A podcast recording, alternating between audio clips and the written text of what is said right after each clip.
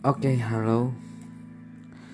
Mungkin kita akan bercerita lagi di segmen ini tentang yang kemarin aku rekap ya. Aku delete dulu yang uh, apa namanya? bercerita tentang pernikahanku yang pertama karena ada mungkin yang sesuatu yang harus tidak aku bicarakan di situ. Pertama, awal-awalnya sebelum menikah dengan orang yang pertama aku nikahin ya aku sempat berpacaran dengan orang ya selama empat tahun mungkin ya. Oke lah situasinya sih aku yang mudah orangnya tuh gampang gampang itu bingung. Kadang-kadang nggak tahu fase di mana aku sedang mau ngapain atau gimana ya plat aja gitu. Apa pun yang terjadi ya terjadi gitu. Ya aku yang lurus-lurus aja gitu kan. Lurus tapi dalam artian lurus bukan ke arah positif malah lurus ke arah negatif ya kebanyakan waktu itu. Di mana fase yang menurut aku ya masa-masa pencarian lah. E, dalam hal ini aku kembali lagi konteks pembicaraan. Kenapa sih waktu itu aku menikah dengan orang yang istilahnya menurut aku ya uh, tidak sepenuhnya aku mempunyai perasaan karena mungkin ya dari uh, reaksi gamangnya aku udahan sama pacar aku yang empat tahun ini. Mungkin karena galau apa apalah udahlah gitu kan. Melakukan semua hal negatif. Dan akhirnya ketemu cewek itu. Udah tahu lah cewek itu itu gimana gitu. Tapi ya coba karena mungkin punya plat lurus ya udahlah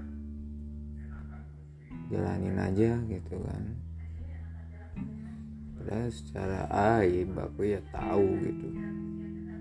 Cewek itu gimana gimana. Tapi aku yang memilih ya untuk karena mungkin bingung ya. Lebih ke pelampiasan tadinya mungkin jahatnya aku gitu kan. Tapi yang terjadi malahan uh, si senjata itu balik ke aku gitu.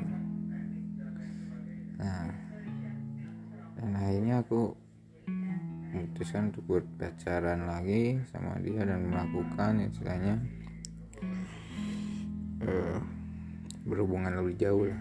Artinya uh, dia selalu ada gitu selalu ada di deket aku dan secara intimnya ya melakukan sesuatu yang tanda kutipnya ya sampai segitulah lebih jauh lah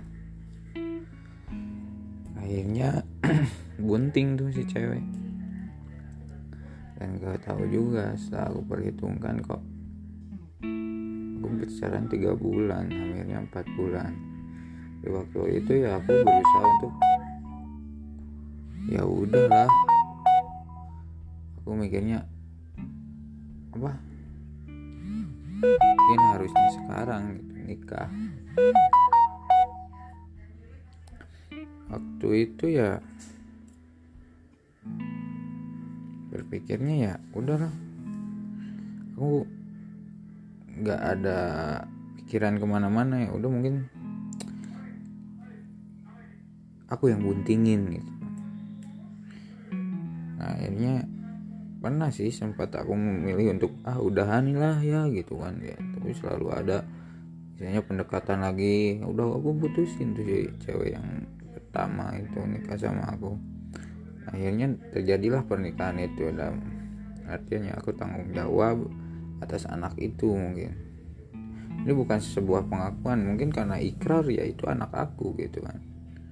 Bukan menampik ataupun apa pun tidak sampai akhir, akhir ini ya aku masih ada komunikasi lah secara uh, materi kalau aku ada. Aku masih bertanggung jawab. Tapi mungkin dia udah nikah lagi ya nikah lagi setelah sama aku nikah lagi sama satu cowok dan gagal nikah lagi sekarang sama satu cowok. Kenapa sih bisa terjadi pernikahan itu ya karena tadi faktor utamanya dia bunting. Ya dan memaksa aku untuk bertanggung jawab. Oke aku tanggung jawab pada waktu itu. Tapi secara jujur-jujuran ya aku bilang ke keluarganya bahwa aku nggak punya apa-apa. Orang yang nggak punya kataku untuk saat ini. Aku cuma menjanjikan ipekah dan seserahan nah udahlah. Oke aku nikahin kamu katakan yang terjadi apa? Waktu aku datang sama keluarga ke sana untuk istilahnya jauh kabul kok ada dangdutan gitu segala macem. Ceritanya hajat lah ya. Aku mikir ini kemauan siapa? Gitu. Dari awal aku bilang aku nggak punya uang kan ya udahlah nikah jadilah. Dalam hijab kabul pun mungkin aku salah-salah karena mungkin eh, waktu itu mikirnya wah pet banget lah aku mengonsumsi, mengonsumsi ya istilahnya obat dulu sebelum hijab kabul itu mungkin salah tiga kali tapi disahkan. Hmm, sudahlah jalan lah jadi pengangguran lah aku setelah nikah itu dan ada saudaranya yang untuk ngajak kerja di Bekasi. Kerjanya tepatnya di Selipi sih. Tapi aku diam di Keranji Bekasi selama dua bulan mungkin. Karena entah alasan apa? Aku suruh ke Bandung dulu membawa KTP karena KTP ku belum jadi. Mungkin pemecatan secara halus konteksnya ya. Tapi setelah aku ke Bandung gak ada panggilan lagi buat kerja ke sana lagi gitu lah nah di situlah aku mulai istilahnya ke mana nih cari kerja? gitu kan. Ada kakaknya kakaknya di Jakarta tapi dia punya istri di Bandung. Dan aku meminjam motornya untuk ngojek tuh waktu itu. Penghasilan ngojek di Ompang ojek pangkalan berapa sih gitu kan. Nyewa loh nyewa nyewa nah, dan apa yang terjadi? Di belakang saya itu ya ternyata motor itu nggak boleh dipakai nih. Udah nggak apa-apa aku kembaliin. Dan aku diam lagi. Setelah itu ya alhamdulillahnya aku dapat kerja nih di klinik salah satu klinik. Kerjalah di situ dan membawa istri pertama ini untuk kontrak gitu. Dengan keadaan yang istilahnya merangkak gimana pasti ripuh-ripuhnya lah. Pasti istilahnya lagi susah lah susah-susahnya. Aku bawa untuk kontrak daerahku sendiri dekat rumah.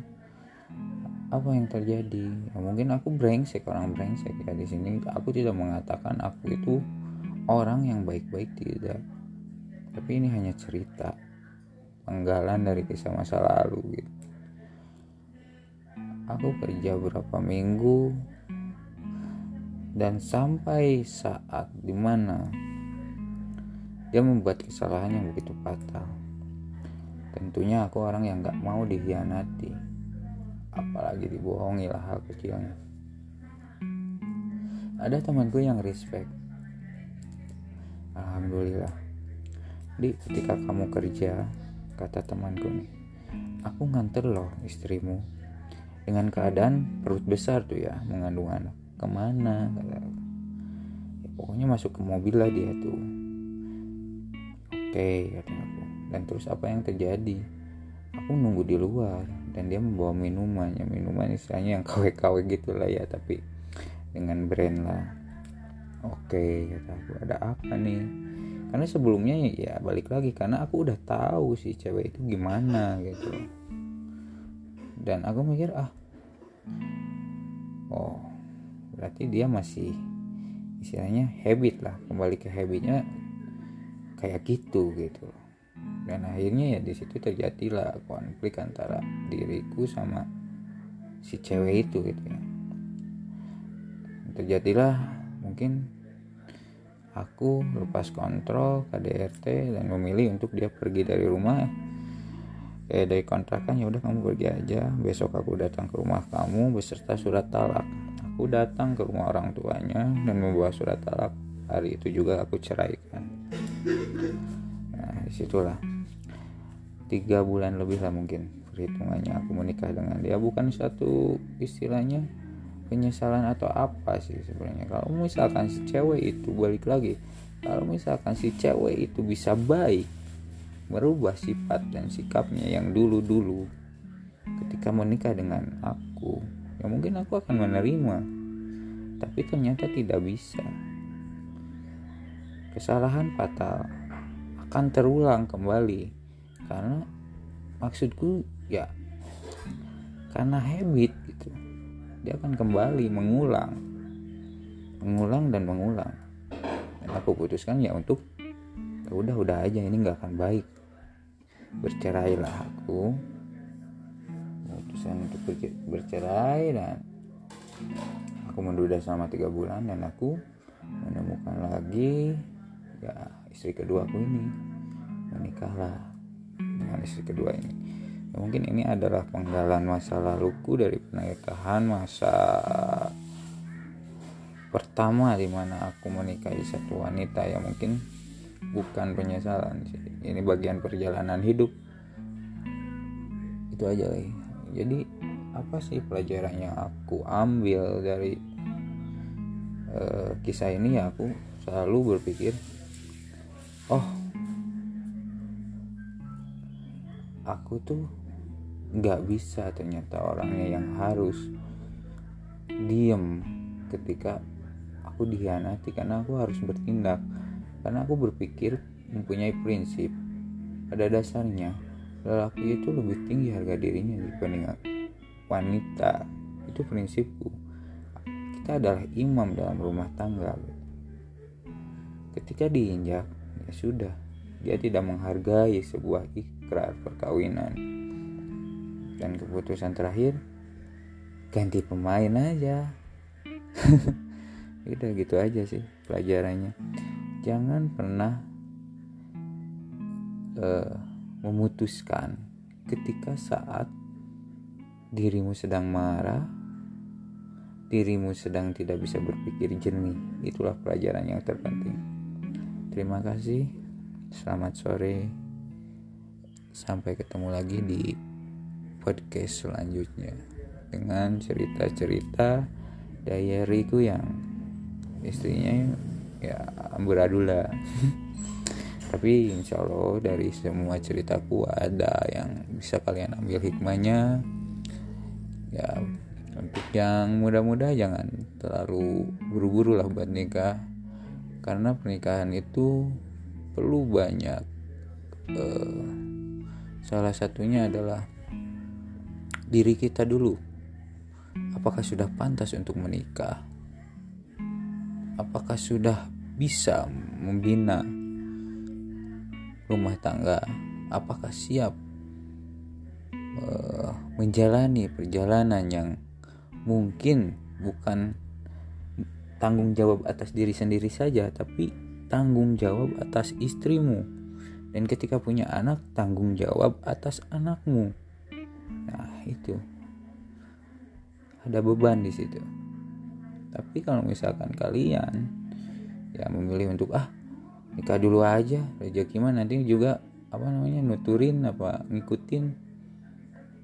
Menurut aku salah sih. Seribu satu orang ya mungkin kalau misalkan ceweknya yang sabar-sabar aja untuk menerima laki-lakinya ya kesabaran itu ada batasnya kalau menurutku. Ketika dia lelah dan kamu tidak berubah selama perjalanan pernikahanmu dia memilih untuk pergi. Itu yang terjadi. Dan aku mengalami dan ingat lagi satu lagi.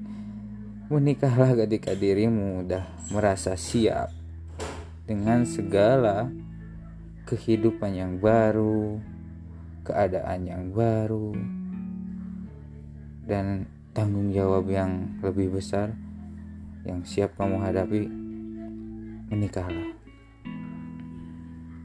ini terima kasih. Selamat sore. Sampai jumpa di podcast selanjutnya